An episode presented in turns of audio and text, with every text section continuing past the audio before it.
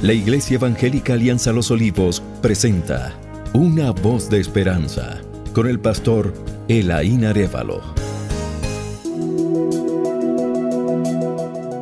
Bienvenidos mis queridos oyentes. Siguiendo con el tema de compartir el Evangelio a nuestros vecinos, amigos y prójimos, a quienes Dios en su gracia ponga en nuestro camino, hoy seguimos con el segundo inciso de nuestro bosquejo a compartir en el audio anterior hablamos de primero lo que somos. Hoy hablaremos de lo que tenemos a nuestro favor. Primero, la Biblia dice que nuestra salvación es posible gracias a la encarnación de Cristo. Esto es que Cristo tomó forma humana, se hizo hombre. Juan 1.14 dice, y aquel verbo fue hecho carne y habitó entre nosotros y vimos su gloria, gloria como de unigénito del Padre, lleno de gracia y de verdad.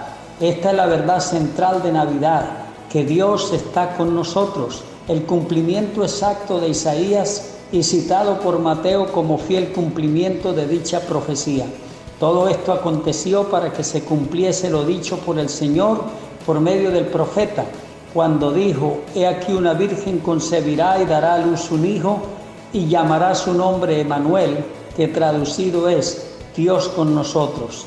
Y el apóstol Pablo, hablando de lo mismo, dijo en Filipenses 2, 5 al 7, haya pues en vosotros este sentir que hubo también en Cristo Jesús, el cual, siendo en forma de Dios, no estimó el ser igual a Dios como cosa que aferrarse, sino que se despojó a sí mismo tomando forma de siervo, hecho semejante a los hombres y el mismo apóstol hablando del misterio de la fe y la piedad, el cual se encierra en la persona de Cristo y que contiene todo lo que hay que saber y creer para ser salvo, dice en 1 Timoteo 3:16, Dios fue manifestado en carne. Para ser salvo, lo primero que hay que creer es que es Cristo el Hijo de Dios, la segunda persona de la Trinidad se manifestó en carne y ya Juan el apóstol diría que si alguno no cree esa verdad y hace de ello su doctrina, no debe ser recibido en casa ni tratado con caridad, pues esta es una característica del anticristo en primera de Juan 4, 2 al 3. En esto conoced el Espíritu de Dios. Todo espíritu que confiesa que Jesucristo ha venido en carne es de Dios y todo espíritu que no confiesa que Jesucristo ha venido en carne no es de Dios. Este es el espíritu del anticristo, el cual vosotros habéis oído que viene y que ahora ya está en el mundo. Porque muchos engañadores han salido por el mundo que no confiesan que Jesucristo ha venido en carne. Quien esto hace es el engañador y el anticristo. Si alguno viene a vosotros y no trae esta doctrina, no lo recibáis en casa ni le digáis bienvenido, porque el que dice bienvenido participa en sus malas obras. Segunda de Juan 7, 10 y 11. Por tanto, esta es una verdad salvífica y cardinal en nuestro código de fe. Segundo, la Biblia dice que nuestra salvación es posible gracias a la muerte de Cristo.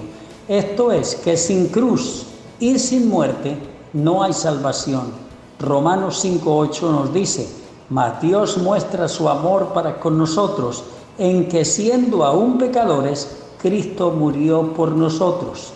La muerte de Cristo fue necesaria porque desde que el hombre cayó en pecado y Dios efectuó el primer sacrificio para cubrir la desnudez vergüenza y todas las secuelas del pecado reflejadas en sus criaturas, se dejó en claro la siguiente premisa, y es que sin derramamiento de sangre no hay remisión de pecados. Hebreos 9:22. Pues ya la muerte de Cristo es declarada en la Biblia como un rescate, esto es el pago de la deuda por el pecado o liberación del pecador. 1 Timoteo 2:6. Como una propiciación esto es el sacrificio que apacigua la ira de Dios a tal punto que ya Dios no está bravo conmigo, primera de Juan 2.2, como una reconciliación. Esto es que puedo ser amigo de Dios y disfrutar de su paz, Romanos 5.1 y 10. y como una sustitución. Esto es que Él tomó mi lugar, que Él murió para que yo tenga vida. Primera de Pedro 3:18. Por tanto, la muerte de Cristo es esencial para la salvación y una verdad cardinal para compartir. Tercero, la Biblia dice que nuestra salvación es posible gracias a la resurrección de Cristo. Esto es que sin la vida de Cristo todo sería inútil y sin valor. Y es por eso que Pablo en 1 Corintios 15, 13 al 20 dice, porque si no hay resurrección de muertos, tampoco Cristo resucitó.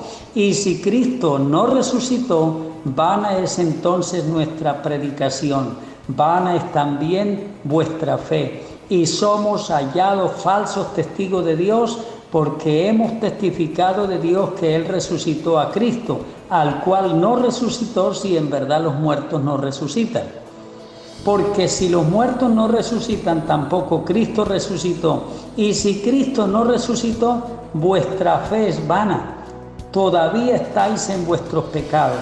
Entonces también los que durmieron en Cristo perecieron.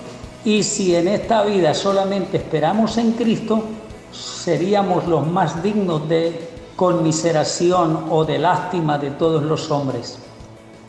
Pero ahora Cristo ha resucitado de los muertos, primicias de los que durmieron es hecho. Ya el apóstol con esa certeza de la vida de Cristo dice en Romanos 4:25, creemos en el que levantó de los muertos a Jesús, Señor nuestro, el cual fue entregado por nuestras transgresiones y resucitado para nuestra justificación. Esta fue la razón por la cual los apóstoles o primeros enviados debían ser testigos de la resurrección de Cristo y que cada predicador en el día de hoy debe ser testigo de haber tenido un encuentro real con el Cristo resucitado para predicar un mensaje poderoso y transformador, como lo dice 2 Corintios 5:17. De modo que si alguno está en Cristo, nueva criatura es. Las cosas viejas pasaron y aquí todas son hechas nuevas. Muchas religiones en el mundo se jactan de sus fundadores y a diario los están publicitando, pero ellos junto con sus ideologías yacen en la tumba. Pero a diferencia de ellos, la Biblia dice, hablando de Cristo, no temas, yo soy el primero y el último, y el que vivo y estuve muerto, mas he aquí que vivo por los siglos. Apocalipsis 1, 17 al 18. Por tanto, esta es una verdad trascendental para la salvación y una doctrina cardinal en nuestro código de fe. Cuarto, la Biblia dice que nuestra salvación es posible gracias a la sustitución de Cristo. Esto es que Cristo tomó mi lugar y murió en lugar mío en la cruz. Él murió realmente para que yo tenga vida y la disfrute en abundancia, como dice Juan 10:10. 10. Yo he venido para que tengan vida y para que la tengan en abundancia. Por tanto, venir a Cristo y ser salvo por Él es un acto de la pura e inmerecida gracia de Dios que debe brotar en mí una inmensa gratitud por ese gran despliegue de la superabundante gracia de Dios. El acto sustitutivo de Cristo se ve ilustrado desde el momento en que tomó el lugar de Barrabás y fue a la cruz en lugar de él. Como dice el apóstol Pedro, Cristo padeció una sola vez por los pecados, el justo por los injustos, para llevarnos a Dios. Primera de Pedro 3:18. Y el apóstol Pablo magistralmente nos dice en 2 Corintios 5:21, al que no conoció pecado, por nosotros lo hizo pecado, para que nosotros fuésemos hechos justicia de Dios en él. Ah, también debemos aclarar aquí que la sustitución de Cristo inició en la cruz, pero no terminó ahí, pues Él sigue siendo el sustituto de la vida cristiana. Por eso vida cristiana es Cristo viviendo en mí y no yo viviendo para Él. Como lo dice Gálatas 2.20, con Cristo estoy juntamente crucificado y ya no vivo yo, mas vive Cristo en mí. Y lo que ahora vivo en la carne, Lo vivo en la fe del Hijo de Dios, el cual me amó y se entregó a sí mismo por mí. De eso depende la victoria de nuestra vida cristiana, razón por la cual esta también es una verdad vital y una doctrina fundamental de mi fe en Cristo. Reflexión final. Después de este panorámico comentario sobre lo que se nos garantiza en la Biblia para nuestra gran salvación, usted y yo que somos salvos, no nos queda otra cosa que arrodillarnos y darle gracias y gloria a Dios por su don inefable. Y por otro lado, romper cuanto antes con ese silencio de estar ocultando esa gran verdad y noticia del cielo para el hombre pecador. Y tú, mi amigo, que ya eres consciente de ese despliegue desbordante del cielo en la obra sacrosanta de Cristo por ti, no vaciles más y clama, Dios, sé propicio a mi pecador, como lo registra el evangelista Lucas en el capítulo 18, el verso 13. Que Dios produzca salvación en tu vida por su palabra. Amén.